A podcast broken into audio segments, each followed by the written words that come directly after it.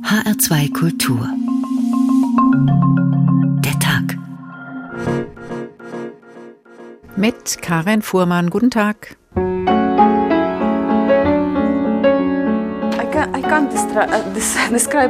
Ich kann das Gefühl gar nicht beschreiben. Ich war Managerin in einer internationalen Firma. Ich hatte wirklich alles, was ich brauche für mich und mein Kind. Privatschule, Auto, tolle Wohnung in Kiew.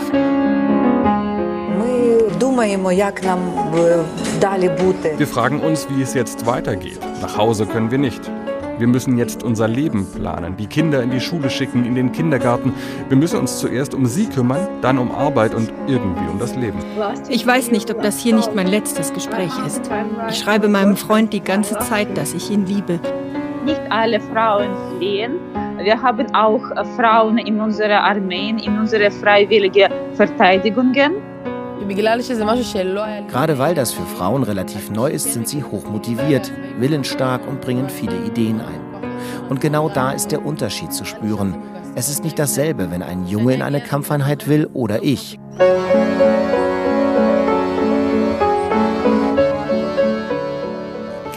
Männer führen Krieg, Frauen leben mit den Folgen. Frauen sind in Kriegszeiten seit jeher von einer besonderen Form der Gewalt bedroht. Im Krieg und auf der Flucht. Dabei sind Frauen keinesfalls nur hilflos ausgelieferte Opfer.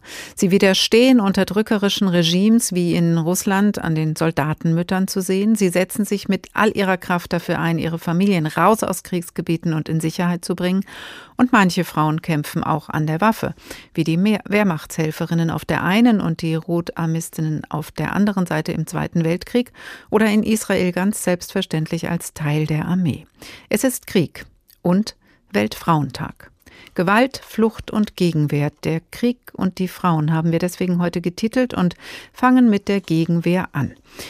In die Menschenrechtsorganisation der Soldatenmütter setzen in Russland seit Kriegsbeginn in der Ukraine viele Menschen die Hoffnung, Einfluss auf die russische Öffentlichkeit nehmen zu können und auf Putin. Was sie wirklich aktuell bewirken können, darüber sprechen wir gleich. Davor wollen wir uns die Geschichte der Organisation, die seit 1991 offiziell registriert ist, genauer anschauen.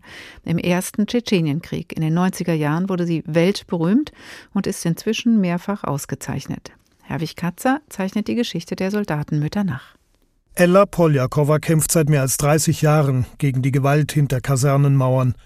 Am 10. November 1991 hat sie gemeinsam mit neun weiteren Bürgerrechtlerinnen offiziell die Soldatenmütter von St. Petersburg gegründet und zahlreiche Menschenrechtsverletzungen aufgedeckt.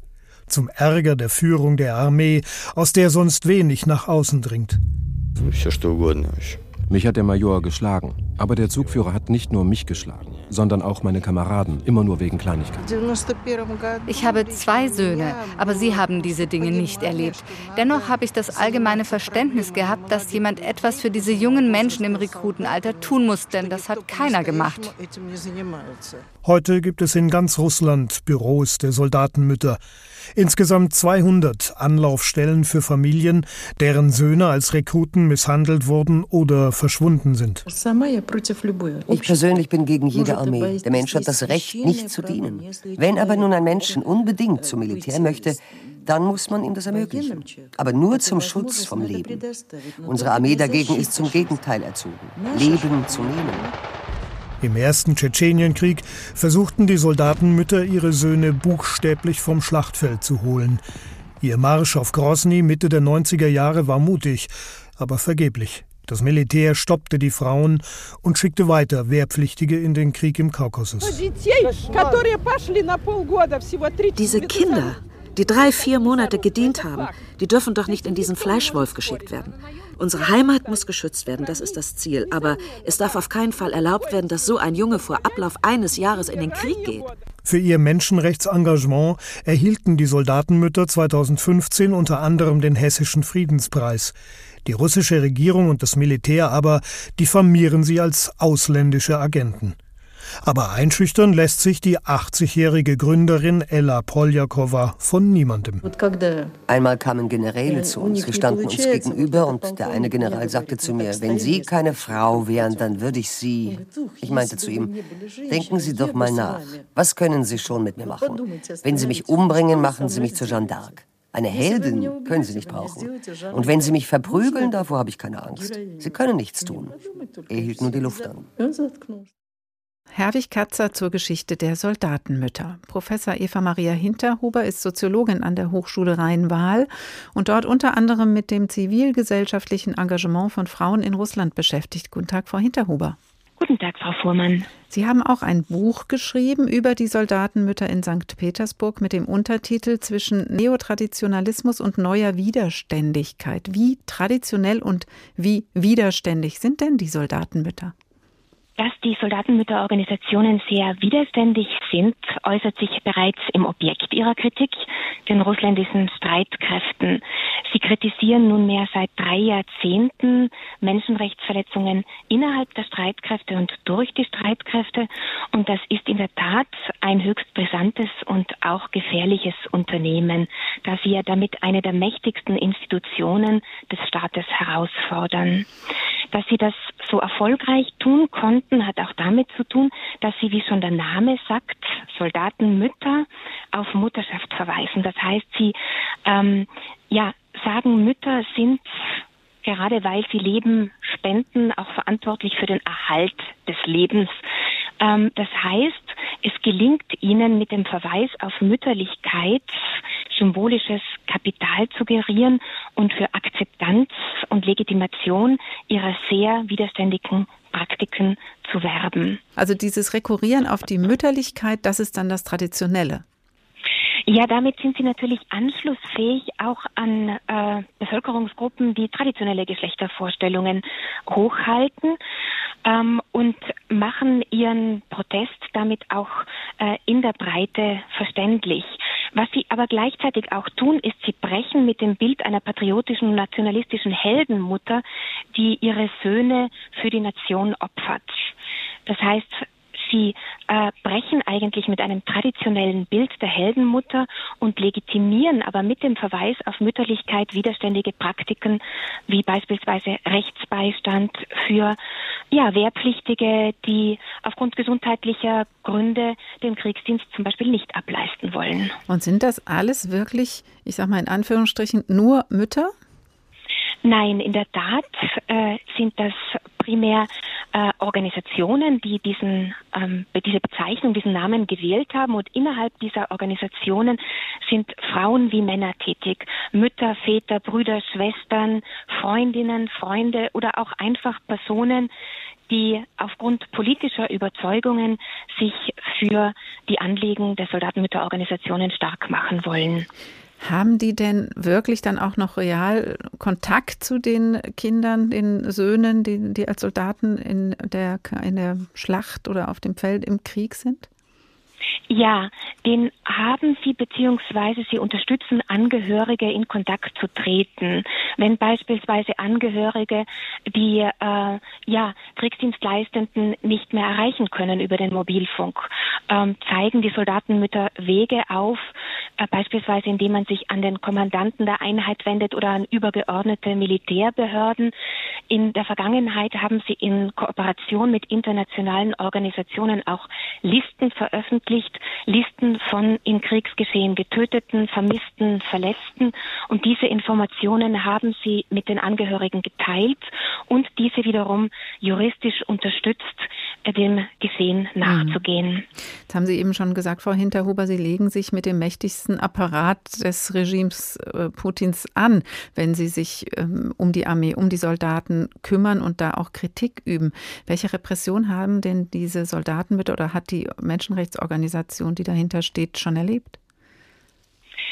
Das Spektrum an Repressionen ist ein sehr breites. Äh, das beginnt beispielsweise mit Einbrüchen in die Räumlichkeiten, mit Diebstahl von sensiblen Daten. Das äh, umfasst natürlich auch ähm, Inhaftierungen im Zuge von Demonstrationen. Und natürlich sind die Soldatenmütterorganisationen betroffen auch von den immer restriktiveren Gesetzen, die den Handlungsspielraum von zivilgesellschaftlichen Organisationen in Russland beschneiden. So waren die Soldatenmütter St. Petersburgs äh, bereits 2014 auf der Liste der ähm, Foreign Agents, der ausländischen Agenten und mussten befürchten, ihre Arbeit einzustellen. Sie konnten es dann erwirken über den Verzicht finanzieller Unterstützung durch das UN-Komitee gegen Folter, dass sie 2015 wieder von dieser Liste entfernt wurden. Aber 2021 wurde dann ein neues Gesetz erlassen, das es als äh, Verletzung von äh, Militärgeheimnissen definiert, wenn man Kritik an der Rechtsstaatlichkeit der Streitkräfte äußert oder äh, deren moralische und psychologische Verfasstheit thematisiert. Und da mussten dann die Soldatenmütter St. Petersburg nach drei Jahrzehnten des Bestehens die Beratungstätigkeit von Kriegsdienstleistenden und Militärangehörigen mhm. äh, einstellen und konzentrieren sich jetzt auf die Beratung von Wehrpflichtigen. Das heißt, die Spielräume werden geringer. Eine der Soldatenmütter sagt in einem Interview, wenn das Kind in Gefahr ist, wird jede Mutter zur Atombombe. Wie sehr fürchtet denn das russische Regime, fürchtet Putin die Soldatenmütter in der aktuellen Situation? Was können die Soldatenmütter jetzt bewegen? Sie können in der Tat immer noch einiges bewegen. Zum einen helfen Sie Einzelnen und können auf der individuellen Ebene durch die Beratung wirklich einen großen Unterschied machen. Zum zweiten können Sie Informationen in die Gesellschaft tragen, wie zuletzt diejenigen, dass äh, Wehrdienstleistenden in Russland noch vor Ablauf äh, ihres Dienstes Verträge vorgelegt worden sind ähm, wo auch Druck ausgeübt worden ist, dass sie diese unterzeichnen. Verträge, mittels derer sie sich für zwei Jahre als Zeitsoldat binden. Und äh, der Status eines äh, Zeitsoldats ist wiederum die Voraussetzung, in den Krieg geschickt zu werden zu können. Ähm, ob sie in der Tat äh, den zunehmenden Repressionen standhalten werden können, das ist natürlich offen.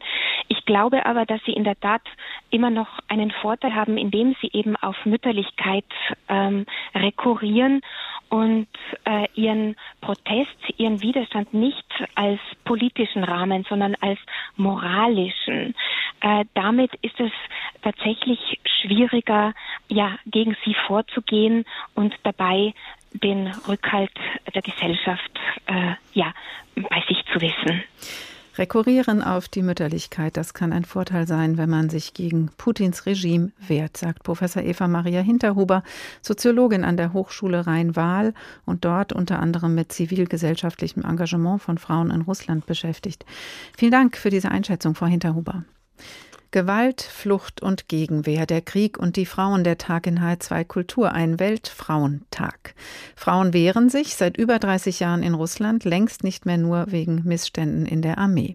Vor rund 80 Jahren, Ende des Zweiten Weltkriegs, wurden Frauen Teil der russischen Armee, um für ihr Land zu kämpfen. Svetlana Alexievich hat unter anderem deren Schilderungen für ihren Dokumentarroman Der Krieg hat kein weibliches Gesicht zusammengetragen und macht darin sowohl die große Begeisterung für den Krieg als auch den Schrecken aus weiblicher Sicht hör- und spürbar.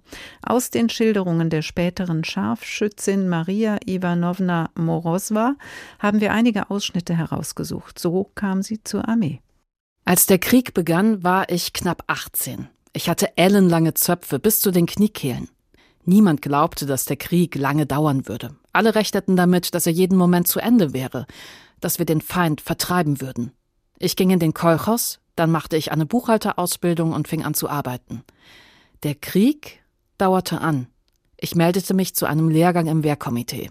Dort lernten wir mit einem Gewehr schießen und Handgranaten werfen. Die erste Zeit scheute ich mich, das Gewehr anzufassen. Es war ein unangenehmes Gefühl.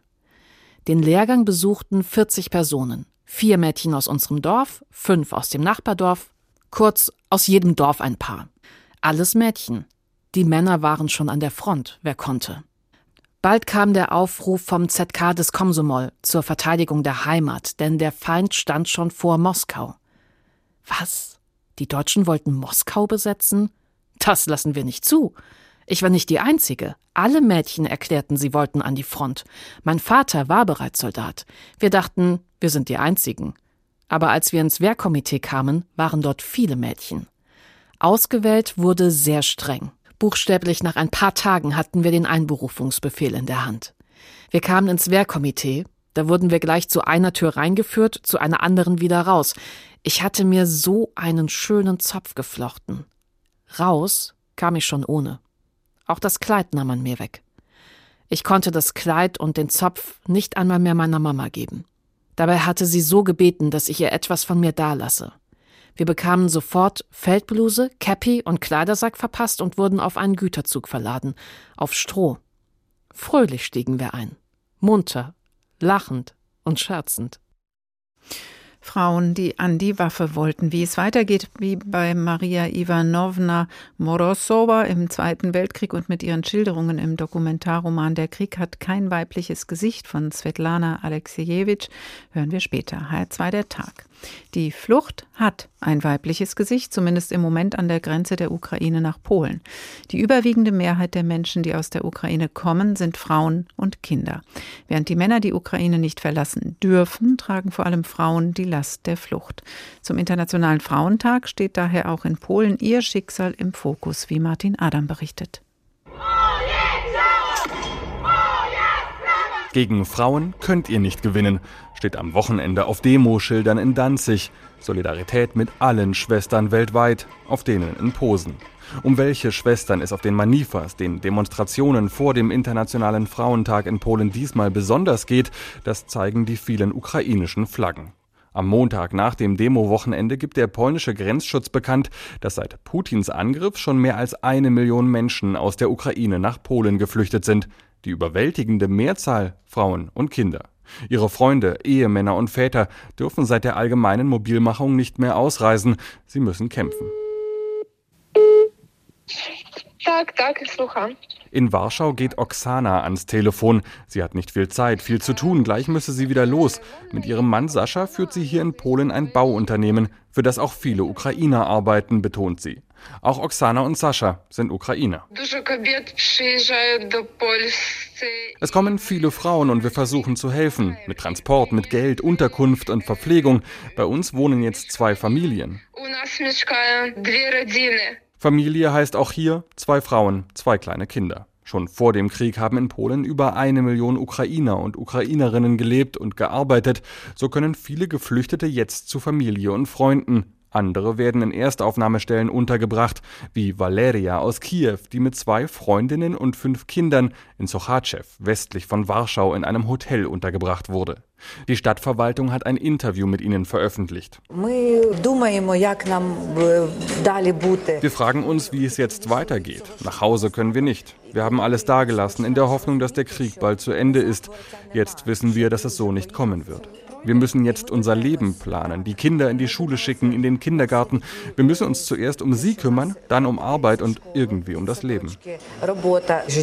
Valeria sagt, sie würden weder Polen noch Russland je vergessen, was sie getan haben. Auch Oksana in Warschau ist beeindruckt von der Hilfsbereitschaft der Polinnen und Polen. Gerade bei den Frauen sei die Solidarität groß. Oh ja, die ist sehr groß. Die polnischen Frauen helfen sehr, generell die Menschen in Polen. Das ist ja enorm. Ich sehe die Polen und Polinnen jetzt mit ganz anderen Augen als vorher. Auch ohne Krieg ist die Frauenbewegung in Polen eine kämpferische. Es gibt viel zu tun, heißt es im Demo-Aufruf vom Wochenende. Die Gleichberechtigung ist noch weit entfernt und das strenge, für Schwangere oft gefährliche Abtreibungsrecht in Polen ist nur eine Hürde. In diesem Jahr aber steht angesichts des Krieges vieles davon hinten an. Oksana jedenfalls sagt, für den Internationalen Frauentag habe sie gar keine Zeit. Sie habe einen Anruf bekommen und müsse erst mal zurück an die Grenze, eine Ukrainerin und ihr Kind abholen. Martin Adam über den Internationalen Frauentag in Polen in Zeiten, in denen viele flüchtende Frauen aus der Ukraine in Polen Schutz suchen. Isabel Schajani ist für die ARD an der polnisch-ukrainischen Grenze. Hallo. Hallo. Seit Tagen beobachten Sie die Flüchtlingsströme aus der Ukraine nach Polen an der Grenze. In einem Ihrer Berichte haben Sie sinngemäß gesagt, hinter mir sehen Sie Helfer. Das erkennen Sie daran, dass es Männer sind, denn aus der Ukraine kommen nur Frauen und Kinder. Ist das immer noch so? Ja, das ist so. Also es gibt vereinzelt ältere Herren, die mal mitkommen oder Jugendliche natürlich bis 18 Jahren. Gestern haben wir einen Mann getroffen, ähm, der aus Kharkiv kam mit zwei Rucksäcken und seiner Frau. Und ähm, dann habe ich ihn irgendwann gefragt, wie kommt es eigentlich, dass Sie hier sind? Dann hat er seinen Pass rausgeholt und hat gesagt, er ist Jahrgang 43, also hätte er das Recht, das Land zu verlassen. Ähm, aber das war sozusagen, die, die fallen schon auf. Ja, das ist so. Die Hälfte der Menschen auf der Flucht sind Kinder. Was bedeutet das denn für die Frauen, die sich natürlich um ihre Kinder kümmern müssen? Also mein Eindruck ist oft, dass die Frauen selber so verunsichert sind, dass man gar nicht genau weiß, wer hält sich eigentlich an wem fest, die Kinder an den Müttern oder die Mütter an den Kindern. Wenn die Menschen da ankommen äh, in dieser Ungewissheit, ähm, reagieren sie natürlich sehr verschieden. Die meisten hoffen, dass es in einer Woche vorbei ist.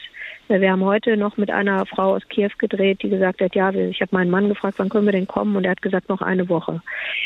Also ähm, was das genau für die Frauen bedeutet, das ist natürlich eine sehr große Belastung und es ist perspektivisch möglicherweise auch die Option, dass es, dass die Kinder sozusagen erstmal in einer vaterlosen Umgebung aufwachsen. Und die Frauen sind vermutlich ziemlich erschöpft von allein diesem Weg, den sie hinter sich haben, oder?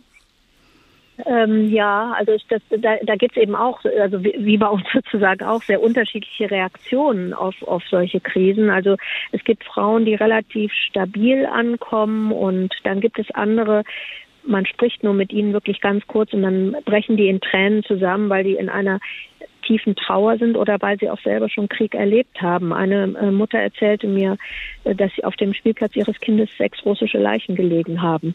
Und dann hat sie gesagt, dann verstehst du schon sehr schnell, dass der Krieg gar nicht so einfach nur gut und nur böse ist. Ähm, und ähm, die kommen dann also zum einen mit dieser unglaublichen Ungewissheit, was wird eigentlich, dann mit der Verantwortung, jetzt auf einmal für das Kind alleine verantwortlich zu sein und mit dem, was sie möglicherweise an, ähm, an Erfahrungen jetzt in den letzten zwei Wochen gesammelt gesammelt haben. Das ist eine ziemlich belastende Mischung. Ähm, es gibt dann aber auch Situationen, das muss man wirklich immer wieder sagen, wo vor allen Dingen, wenn es größere Gruppen sind, wenn da mehrere Mütter zusammenkommen, das hatten wir gestern Abend, das war eine Gruppe von drei Müttern und dann machen wir auch zwischendurch Witze und das löst das Ganze so ein bisschen und entkrampft das. Also ähm, ich habe gelernt, ich hatte vorher nicht so viel Ahnung von der Ukraine, muss ich zu meiner Schande gestehen und ich habe gemerkt, dass es eine, dass es sehr, zum Teil sehr starke und stolze Frauen sind und dass es darum geht, Würde zu bewahren und daraus, dass es darum geht, bloß nicht in so eine Bittstellerrolle zu kommen.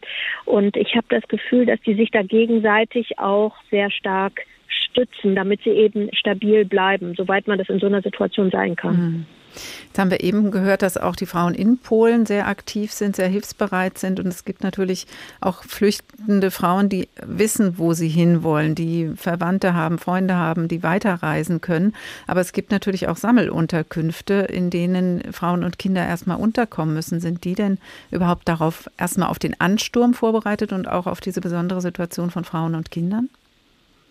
Also die Sammelunterkünfte, die ich gesehen habe, das waren drei Stück. Äh, das waren welche, wo man immer nur ein oder zwei Nacht, Nächte bleiben konnte, Turnhallen mit so Liegen, die so aus den 70er Jahren waren. Ähm, und ich weiß gar nicht so genau, ähm, also wo dann die Leute weiterhin kommen. In Warschau gibt es diese Sammelunterkünfte erstaunlicherweise erst seit dem vergangenen Wochenende, also noch nicht so lange. Ähm, ich weiß nicht genau, wie lang die zeitliche Achse da ist, also wie, wie lange man da eigentlich bleiben kann. Was mir da vor Ort gesagt wurde, war eigentlich nur eine oder zwei Nächte. Sind, dann haben sie gefragt, sind die extra für Frauen ausgelegt? Also ähm, es gibt vereinzelt Männer, die mitkommen. Äh, wir hatten eine Familie, die waren äh, mit drei Kindern und dann haben sie an der Grenze wohl gesagt, der Mann darf mit. Ähm, dann war eine andere Familie, ähm, äh, die, da war auch der Mann dabei. Ob man da jetzt besonderen Schutz ähm, gewährt für die Frauen, das war mein Eindruck nicht. Aber man muss wirklich sagen, dass die Polen sehr fürsorglich sind, sehr gastfreundlich, sehr unkompliziert. Aber es gibt eben auch ähm, unter den ukrainischen Familien äh, die Information, dass, das, dass man aufpassen muss, zu wem man da ins Auto steigt. Es gab eine Situation, wo ich dabei war, da wollte eine Frau nach Bonn zu ihrer Schwester und dann gab es so eine deutsche Organisation, die sich vorstellte und sagte, ja, wir können sie mitnehmen.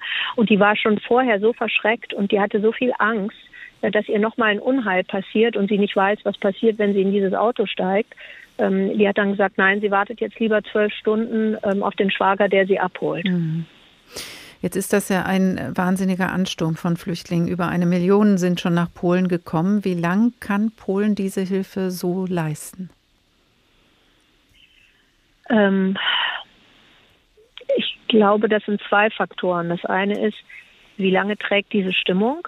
Wie lange hält diese Stimmung an? Die wird jetzt im Moment auch ähm, von der Regierung ermutigt und die ist, also ich, die ist mitnichten aufoktroyiert. Die kommt, glaube ich, wirklich von Herzen und ist eine, eine wirklich tiefe, beeindruckende Solidarität. Äh, wie lange kann die halten? Ich meine, die Frage werden wir uns in Deutschland auch stellen müssen, mhm. weil ein, Teil wird ja auch nach Deutschland weiterziehen. Und wir haben die Erfahrung von 2015, dass so eine Euphorie dann auch irgendwann kippt. Und spätestens, äh, wenn die Polen hier auch ähm, in irgendeiner Form schwierig da in den Krieg reingezogen werden, was wir nicht hoffen wollen, oder wenn es hier erste Vorfälle oder Streits oder Konflikte gibt, und das ist natürlich absehbar, oder wenn Familien nichts mehr bezahlen können, weil sie Gäste aufnehmen und nicht wissen, wie sollen wir Wasser und Strom bezahlen, dann ist natürlich die Gastfreundschaft endlich. Wir haben heute mit einer Mutter gedreht, die durfte eine Woche bei einer Familie bleiben und sie sagt, morgen läuft die Woche ab, ich weiß nicht, wo ich hin soll. Und, ähm, und sie hat sich nicht getraut, den Gastgebern zu sagen, dass sie danach aber eigentlich nichts hat.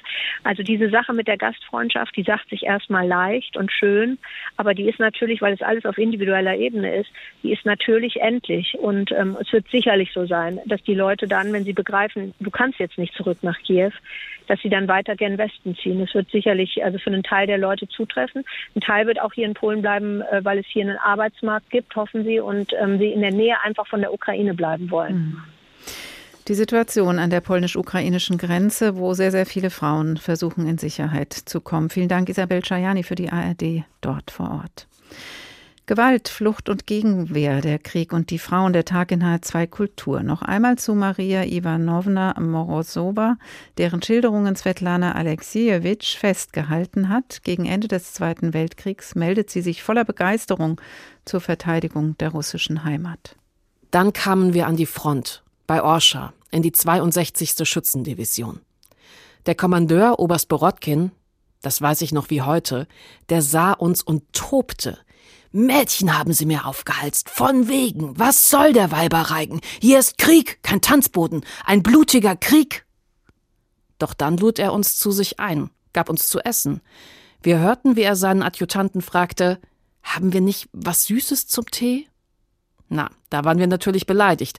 Wofür hielt er uns? Wir waren zum Kämpfen gekommen. Und er behandelte uns nicht wie Soldaten, sondern wie kleine Mädchen. Vom Alter her hätten wir seine Töchter sein können. Was soll ich nur mit euch machen, meine Lieben? Wo haben Sie euch bloß aufgesammelt? So hat er uns behandelt, so hat er uns empfangen. Dabei bildeten wir uns ein, wir wären schon richtige Soldaten, richtig im Krieg. Am nächsten Tag ließ er uns demonstrieren, wie wir schießen und uns im Gelände tarnen können. Beim Schießen schnitten wir gut ab, sogar besser als die männlichen Scharfschützen, die für einen zweitägigen Lehrgang von der Front abberufen worden waren. Dann war die Tarnung im Gelände dran. Der Oberst läuft die Wiese ab, sieht sich um, dann steigt er auf einen Erdhuckel, nichts zu sehen. Da stöhnt der Huckel unter ihm. O Genosse Oberst, ich kann nicht mehr, Sie sind so schwer. Na, das gab ein Gelächter. Er konnte nicht glauben, dass man sich so gut tarnen konnte. Na, sagte er, ich nehme meine Worte wegen der Mädchen zurück. Trotzdem fiel es ihm schwer. Er konnte sich lange nicht an uns gewöhnen. Klingt alles noch ganz fröhlich, aber dann wird es wirklich ernst für Maria Ivanovna Morosova. Das hören wir gleich in einem weiteren Ausschnitt aus Der Krieg hat kein weibliches Gesicht von Svetlana Alexiejewitsch. Frauen sind im Krieg an der sogenannten Heimatfront. Frauen sind auf der Flucht, wie aktuell auch wieder auf der Flucht aus der Ukraine. Darüber haben wir gerade gesprochen. Frauen sind aber auch Kämpferinnen, auch bewaffnete Kämpferinnen. Und zu denen kommen wir jetzt. Dienst an der Waffe, das ist für Frauen in Israel anders als zum Beispiel in Deutschland schon immer Realität. Etwas hat sich allerdings in den letzten Jahren geändert, wie Tim Assmann berichtet. Leichter Wind weht über einen Hügel oberhalb des Jordantals. Noam Fixler schaut in Richtung Jordanien. Etwa 100 Meter von ihr entfernt sind Zielscheiben aufgestellt. Auf einem anderen Hügel ist der kleine Armeeposten zu sehen, in dem die junge Frau stationiert ist. Auf Noams Knien liegt ein Sturmgewehr. Sie gehört zum Regiment der Löwinnen des Jordantals. Als Kind hatte ich das Militär immer vor Augen und begriff schnell die Notwendigkeit darin. Ich stamme aus einer Familie mit vielen Offizieren. Mein Vater war Offizier in der Golani-Einheit, sodass es bei mir auch in den Wurzeln liegt. Noam kommt aus einer Familie nationalreligiöser jüdischer Siedler. Sie wuchs im Gush auf, einem Siedlungsblock im Gazastreifen. Als Israel die Siedlungen dort räumte, weigerten sich viele Bewohner zu gehen. Soldaten trugen sie aus ihren Häusern. Dennoch ging Noam gerne zur Armee und blieb auch nach Ende ihres Wehrdienstes. Nun mit 21 ist Noam Leutnant und gehört zu den Frauen in der israelischen Armee, die in Kampfeinheiten dienen. Gerade weil das für Frauen relativ neu ist, sind sie hochmotiviert, willensstark und bringen viele Ideen ein. Und genau da ist der Unterschied zu spüren. Es ist nicht dasselbe, wenn ein Junge in eine Kampfeinheit will oder ich. Für ihn ist es selbstverständlich. In Israels Armee dienten immer schon Frauen. Aber ihre Möglichkeiten waren begrenzt, erinnert sich Hannah Bet Halachmi. Sie ist eine bekannte Feministin in Israel. Ihr Wehrdienst liegt mehr als 30 Jahre zurück. Die Lasten waren gleich verteilt, aber Gleichberechtigung gab es in der Armee nicht. Die Männer bekamen die guten Positionen und die Frauen dienten als Sekretärinnen und Stabspersonal. Die Öffnung fast aller Positionen in den Streitkräften für Frauen begann 1996 mit einem wegweisenden Gerichtsurteil zugunsten einer Klägerin, die Kampfpilotin werden wollte. Im Jahr 2000 machte dann eine Gesetzesänderung den Weg frei für mehr Gleichberechtigung in der Armee und damit auch für mehr Perspektiven nach der Armee. Denn in Israel, wo die Streitkräfte einen hohen Stellenwert in der Gesellschaft haben und Kampfeinheiten besonders angesehen sind, ist die Frage, in welcher Einheit jemand diente, von zentraler Bedeutung für die berufliche Karriere, erklärt die Frauenrechtlerin Hannah Bet Halachmi. Frauen gingen zur Armee und wenn sie fertig waren, hatten sie zwar ihrem Land gedient, aber das brachte sie nicht in einflussreiche Positionen. Das ändert sich jetzt seit einigen Jahren. Der Wehrdienst für Frauen habe an den klassischen Rollenbildern in Israel nichts geändert, sagt die Feministin. Die junge Offizierin Noam kommandiert einen gemischten Infanteriezug. Sie erteilt auch Männern Befehle. Die hätten damit kein Problem, erklärt Noam. Wie lange sie in der Armee bleiben möchte, hat sie noch nicht entschieden. Noam mag ihren Job und ihre Familie steht hinter ihr. Sie alle sind sehr stolz und schätzen, was ich tue. Wenn ich mit dem Gewehr durch meinen Wohnort laufe, heben alle den Blick. Egal wie Noam sich entscheidet, Innerhalb und außerhalb des Militärs sind ihre Karrieremöglichkeiten größer als die vieler Frauen, die vor ihr dienten. Frauen gehören in Israel selbstverständlich zur Armee, jetzt auch in Kampfeinheiten und mit Aufstiegschancen. Ein Bericht von Tim Assmann. Professor Silke Satjukow, Historikerin an der Uni Halle und Mitherausgeberin des Bandes Soldatinnen, Gewalt und Geschlecht im Krieg vom Mittelalter bis heute. Guten Tag, Frau Satjukow. Ich grüße Sie. Kämpfende Frauen, da kommen ja den meisten die mythischen Amazonen oder die jungfräuliche Jeanne d'Arc aus dem 15. Jahrhundert in den Sinn. Sind Frauen und Waffen immer noch ein Denktabu? Ja. okay, warum? ähm, diese roten Frauen hat man sie immer genannt, ne? auch Sie kennen das Flintenweiber im 20. Jahrhundert.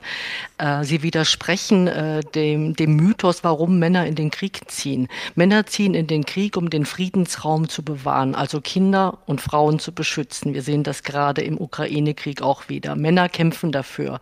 Wenn man jetzt Frauen an die Front holt und sie mit Waffen ausstattet und diese Frauen töten den Gegner, gibt es diesen Friedensraum nicht mehr. Das heißt, wofür soll man dann noch kämpfen, wenn Frauen nicht mehr im Friedensraum zu Hause sind? Das ist ein, ein wichtiger Punkt. Tatsächlich ist es ja aber auch so, dass die Frauen immer schon Teil des Krieges äh, waren und sind, auch an der sogenannten Heimatfront, auch in der Rüstungsindustrie. Sie waren Helferinnen schon immer. Gab es da zeitweise zumindest auch den Grund, dass Frauen einfach körperlich nicht Teil des Kampfes sein konnten? Mhm, das ist ein wichtiger Punkt. Frauen waren ja immer beides. Sie waren verletzungsoffen, das heißt, man konnte sie töten, man konnte sie verletzen, vergewaltigen, das haben wir gehört. Und sie haben auch in, in Kriegen mitgekämpft. Als äh, im, im, im Tross waren sie als Marketenderinnen und sie haben auch manchmal die Waffe des Mannes übernommen, wenn der gefallen war. Das heißt, das gab es schon immer. Aber im 20. Jahrhundert hat sich die Balance verändert. Im 20. Jahrhundert sind Frauen an die Waffe gekommen gekommen. Und das hat mit dem zu tun, was Sie gerade andeuten, nämlich mit einer anderen Waffentechnik. Ähm, hatte man früher äh, viel Kraft gebraucht, um die Lanze, das Gewehr, was auch immer zu heben, ist das im 20. Jahrhundert zunehmend nicht mehr der Fall. Bis heute äh, Drohnenkriege, Cyberkriege sind auch von Frauen bewerkstellbar, weil es dafür weniger körperliche als eher geistige Kraft braucht. Und dann kamen mit dem Zweiten Weltkrieg sowohl die Wehrmachtshelferinnen als auch die Rotarmistinnen auf der anderen Seite. Von einer hören wir in der Sendung an verschiedenen Stellen auch gleich nochmal. Die zog freiwillig in den Krieg mit so richtiger Begeisterung. Ist das typisch gewesen für diese Frauen? Ja, das ist typisch gewesen für diese sehr jungen Frauen, die es übrigens auch schon im Ersten Weltkrieg gab, aber im Zweiten eben massenhaft zu Millionen. Äh, diese Frauen, äh, bleiben wir bei den Rotarmistinnen erstmal, die waren 14, 15 Jahre alt. Äh, die sind in der Gruppe losgezogen und haben gesagt, wir ziehen in diesen großen Vaterländischen Krieg. Und sie hatten überhaupt keine Ahnung, was auf sie zukommt. Und sie waren schlecht ausgebildet und auch schlecht ausgerüstet. Äh, äh, in Deutschland waren das sogenannte Wehrmachthelferinnen, die so eine Art Kriegsdienst leisteten. Und auch die waren jung und un, sie wussten auch nicht, was kommt. Als sie noch im Westen Europas stationiert waren, war ja auch nicht wirklich Krieg mit Waffen. Aber als sie dann in den Osten Europas kamen, in den sogenannten Vernichtungskrieg gegen die Sowjetunion, ähm, äh, bekamen auch sie einen Riesenschreck, denn auch sie waren nicht ausgebildet für die Waffe hm. damals. Jetzt haben Sie eben gesagt, es gibt dieses Denktabu Frauen und Gewalt aus bestimmten ideologischen Gründen. Also Frauen und Frieden klingt ja auch schon schöner zusammen. Wenn jetzt die Frauen aber an die Waffe gegangen sind und auch freiwillig, ist das dann historisch gesehen sogar eine Form der Emanzipation vielleicht? Das ist ein, ein schwieriges Wort. Äh, Emanzipation heißt erstmal aus der Macht, dem Machtraum des Vaters, des Bruders, des Mannes kommend. Sie sind aus dem Machtraum der Väter gekommen und in die Armee, in die neuen Machträume von Männern gegangen. Das heißt, sie haben äh, wieder gedient in Hierarchien, die männlich waren. Aber sie haben viel geschafft und viel geleistet und sie haben zum Sieg verholfen, die Rotarmisten, äh, Armistinnen. Sie haben wirklich etwas geschafft im Draußen. Aber als sie zurückkamen, an Leib und Seele sehr versehrt, haben sie schweigen sollen und müssen darüber, was sie in den letzten Jahren des Krieges getan haben, weil diese Flintenweiber wollte man im Grunde in keiner Nachkriegsgesellschaft. Sie haben keine Männer gefunden, wenn sie über sich erzählt haben, also verschwiegen sie ihre Vergangenheit, was zum Trauma hinzu nochmal doppelt schlimm war. Das heißt, Frauen durften kämpfen gehen, aber hinterher wollte keiner mehr was von ihnen wissen. Genau so sagt Professor Silke Satjukow, Historikerin an der Uni Halle. Vielen Dank. Gewalt, Flucht und Gegenwehr, der Krieg und die Frauen, der Tag in H2 Kultur. Und noch einmal hören wir Maria Ivanovna Morozova, die junge Rotarmistin, die voller Begeisterung in den Krieg zog und jetzt in der harten Realität des Krieges ankommt. Wir gingen den ersten Tag auf die Jagd, so heißt das bei den Scharfschützen. Meine Partnerin war Mascha Koslova. Wir tarnten uns, lagen auf dem Boden. Ich beobachte, Mascha hält das Gewehr im Anschlag, da plötzlich sagt Mascha zu mir, Los, schieß, schieß, da siehst du, ein Deutscher. Ich sage, ich beobachte, schieß du. So stritten wir uns. Inzwischen hatte der deutsche Offizier den Soldaten tatsächlich irgendwelche Anweisungen gegeben. Ein Fuhrwerk kam, die Soldaten bildeten eine Kette und beluden es. Der Offizier blieb eine Weile stehen, sagte etwas, dann verschwand er. Wir stritten. Ich sehe ihn noch zweimal auftauchen. Wenn wir ihn noch einmal verpassen, dann geht er uns durch die Lappen. Beim dritten Mal, das geht ja immer ganz schnell, er kommt und geht wieder weg, da beschließe ich zu schießen. Und wie ich das beschließe, denke ich auf einmal, das ist doch ein Mensch. Zwar ein Feind, aber doch ein Mensch. Und meine Hände fangen an zu zittern, mein ganzer Körper zittert wie im Fieber. Eine Art Angst, nach den Schießscheiben aus Sperrholz auf einen lebendigen Menschen zu schießen, war schwer. Ich sah ihn durch mein Zielfernrohr. Ich konnte ihn sehr gut erkennen, als wäre er ganz nah. In mir sträubte sich etwas, hinderte mich, aber ich nahm mich zusammen, zog den Abzug. Er wedelte mit den Armen und fiel hin. Ob er tot war oder nicht, das weiß ich nicht. Aber danach habe ich noch mehr gezittert, war irgendwie voller Angst. Ich habe einen Menschen getötet? Als wir zurückkamen, erzählten wir unserem Zug, wie es mir ergangen war, hielten eine Versammlung ab. Unsere Komsomol-Sekretärin Klava Ivanovna, die redete auf mich ein. Mit denen darf man kein Mitleid haben, man muss sie hassen. Die Faschisten hatten ihren Vater getötet. Manchmal, wenn wir sangen, bat sie Mädchen, hört auf. Wenn wir diese Schweine besiegt haben, dann können wir wieder singen. Nicht auf Anhieb schafften wir das. Wir mussten uns gut zureden, uns selbst überzeugen die Rotarmistin an der Waffe im Zweiten Weltkrieg. Diese Schilderungen und noch viele andere hat Svetlana Alexievich zusammengetragen in ihrem Roman Der Stimmen. Der Krieg hat kein weibliches Gesicht, erschien bei Hansa. Jetzt haben wir gehört von Frauen, die in den Krieg ziehen, Frauen, die auf der Flucht sind, wie aktuell aus der Ukraine, und Frauen, die Gegenwehr leisten, wie die Soldatenmütter in Russland. Manche Frauen leben weiter im Krieg vor Ort und packen an, wo es nötig ist, so wie die Journalistin Anna Kostuchenko, die in Kiew blieb, als viele die Koffer oder auch nur kleine Taschen packten. Unter anderem am 3.3. erzählte sie im WDR von ihrer Situation und ihrer Bereitschaft zu kämpfen, obwohl sie keine militärische Ausbildung hat. So.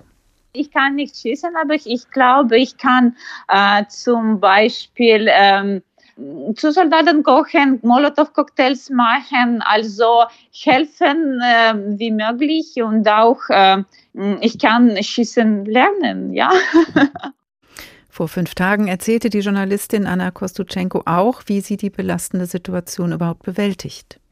Ich würde gerne sagen, dass äh, es geht mir gut, aber es ist so weit von äh, normales Leben. Zum Beispiel diese Nacht habe ich natürlich äh, wenig äh, geschlafen.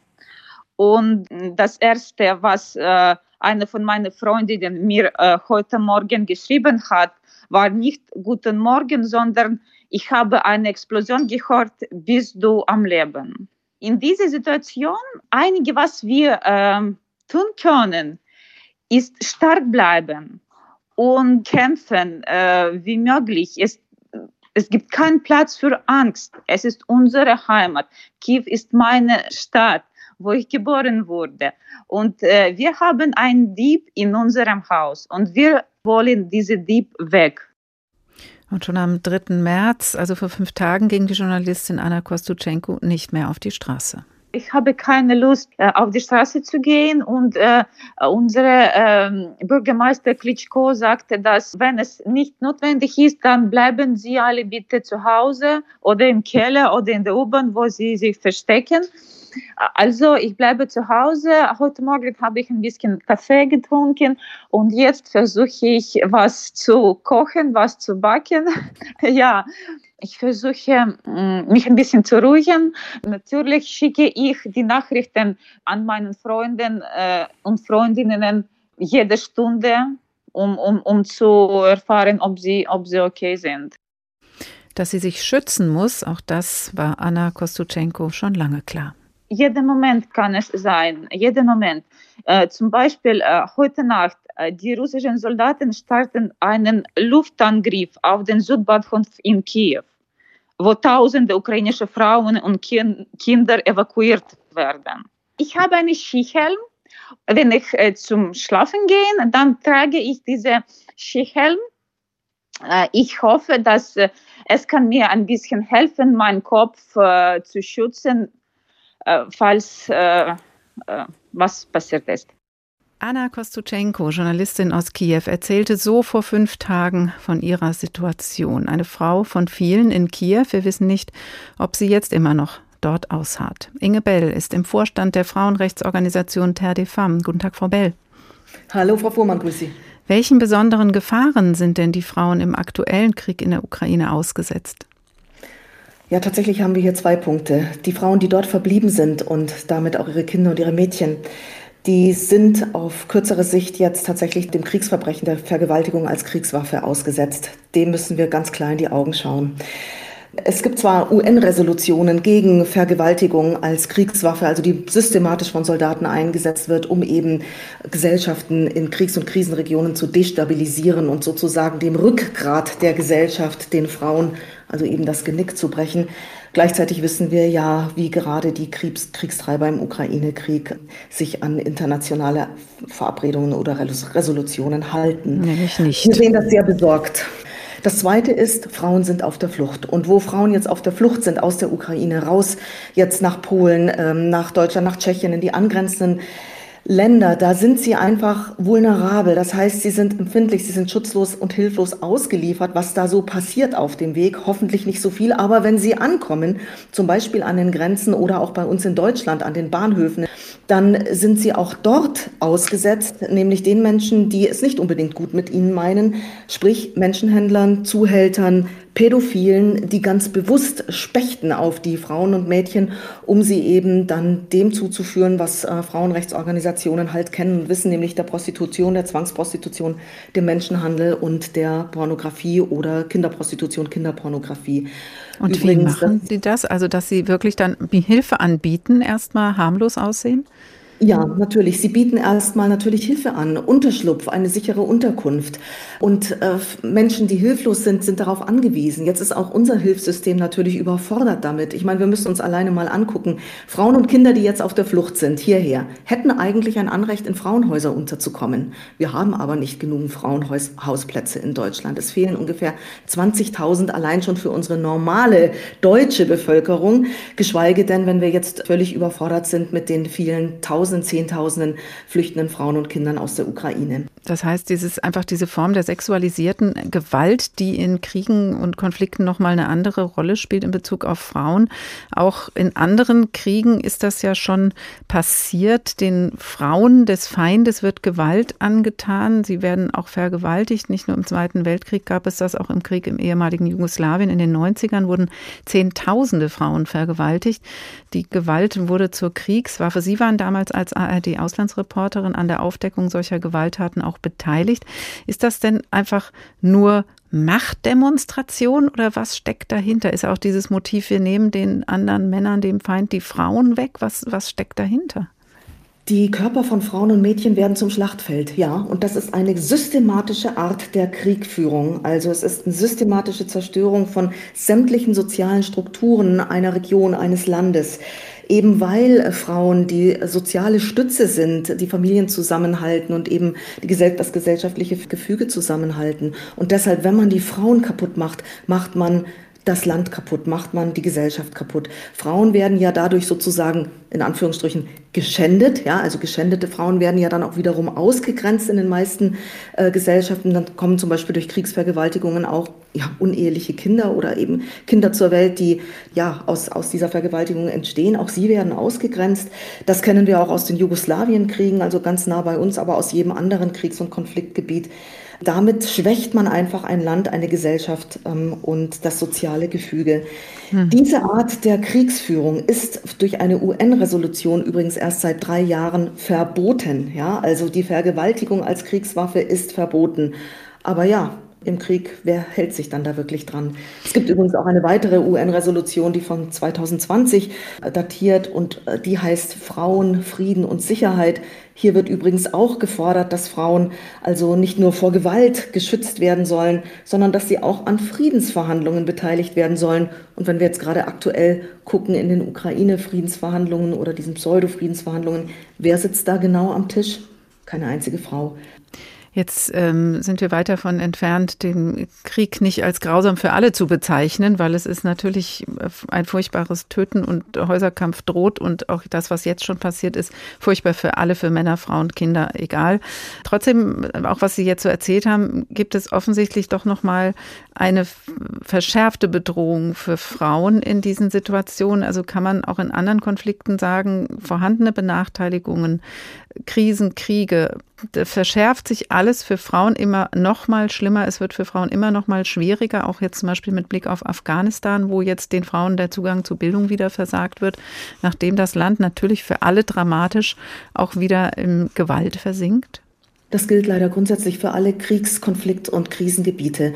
Es ist so, dass ein Krieg ja auch ein zutiefst, wie soll ich sagen, patriarchales Phänomen ist. Das heißt, die Gewalt liegt oder auch ähm, die Herrschaft, die, Über die Oberherrschaft liegt in den Händen der Männern. Die Frauen sind hier automatisch schon benachteiligt, gerade wenn es um sehr konservative oder fundamentalistische oder eben einfach ähm, ja, patriarchale Gesellschaften sich handelt. Da sind Frauen automatisch schon an zweiter Stelle und haben einfach keinerlei Macht. Insofern sind sie sie ausgeliefert und zwar schutzlos ausgeliefert. Das heißt dann auch ähm, für eine Organisation, die sich jetzt wie Ihre für die Rechte der Frauen einsetzt, Sie müssen auch in Kriegszeiten anders für Frieden und für Frauen kämpfen? Wenn wir das überhaupt können, wenn wir jetzt gerade Afghanistan angucken, hier sind uns einfach seit einem halben Jahr die Hände gebunden. Wir versuchen das Leib und Leben der Frauen und ihrer Familien zu retten. Ganz elementar. Da brauchen wir gar nicht mehr darüber reden, ob wir irgendwie weiterhin Alphabetisierungskurse für Frauen durchführen können oder elementare Frauenrechte ihnen vermitteln können. Hier geht es ums blanke Überleben oder um die Frauen da überhaupt rauszuholen. Also ja, muss man natürlich ganz anders kämpfen für das pure Überleben dieser Frauen. Und im Fall der Ukraine-Flüchtlinge oder der Frauen, die jetzt da auf der Flucht sind, braucht es einfach nochmal eine andere Form der Aufklärung. Absolut. Gerade die Frauen, die jetzt auf der Flucht sind, ähm, sind ja, wie gesagt, ausgesetzt den, denen, die es nicht unbedingt gut meinen mit ihnen und ihnen nicht eine Perspektive geben wollen, sondern sie ausbeuten wollen im Menschenhandel, in der Zwangsprostitution oder auch in der Arbeitsausbeutung. Und äh, gut ist, dass tatsächlich an den Grenzen eine gewisse äh, Sensibilisierung dafür schon herrscht, ja, dass auch die Organisationen dort auch schon zum Teil warnen, sowohl an der polnisch-ukrainischen Grenze als auch hier in Deutschland. Hier zum Beispiel in Berlin äh, hat die Polizei auch schon gewarnt und auch schon einzelne Platzverweise ausgesprochen gegen verdächtige Männer, die eben sehr gezielt auf Frauen und äh, Mädchen es absehen und äh, dort auch Geld bieten, um speziell an Frauen und Mädchen ranzukommen. Das heißt, hier ist eine gewisse Awareness da und auch in den Zügen. Äh, es werden zum Beispiel Textnachrichten geschickt ähm, auf der polnischen Seite, auch auf der ukrainischen, dass Frauen sich äh, aufpassen sollen, dass sie eben nicht jedem vertrauen, der ihnen ein Angebot macht. Gleichzeitig wird das auch hier in Deutschland vorbereitet, dass man schon frühzeitig die Frauen in den Zügen und dann eben äh, in den Bahnhöfen oder an den Grenzen warnt dass sie äh, eben nicht auf jedes wohlmeinende Angebot, was aber nur unter dem Deckmantel der, des Wohlmeinens daherkommt, eingehen sollen die besonderen Bedrohungen für Frauen im Krieg und auch auf der Flucht. Inge Bell im Vorstand von Terdefam. Besten Dank. Und das war der Tag für heute, ein Weltfrauentag zur Situation von Frauen im Krieg. Besondere Gefahren, besondere Bedrohungen machen es nötig, dass eben für alle grausamen Kriegsgeschehen die Situation der Frauen nicht aus dem Blick gerät. Unsere Sendung nachhören können Sie wie immer unter hr2.de oder in der ARD Audiothek, der Tag HR2. Ich heiße Karin Fuhrmann und wünsche Ihnen noch einen schönen Abend.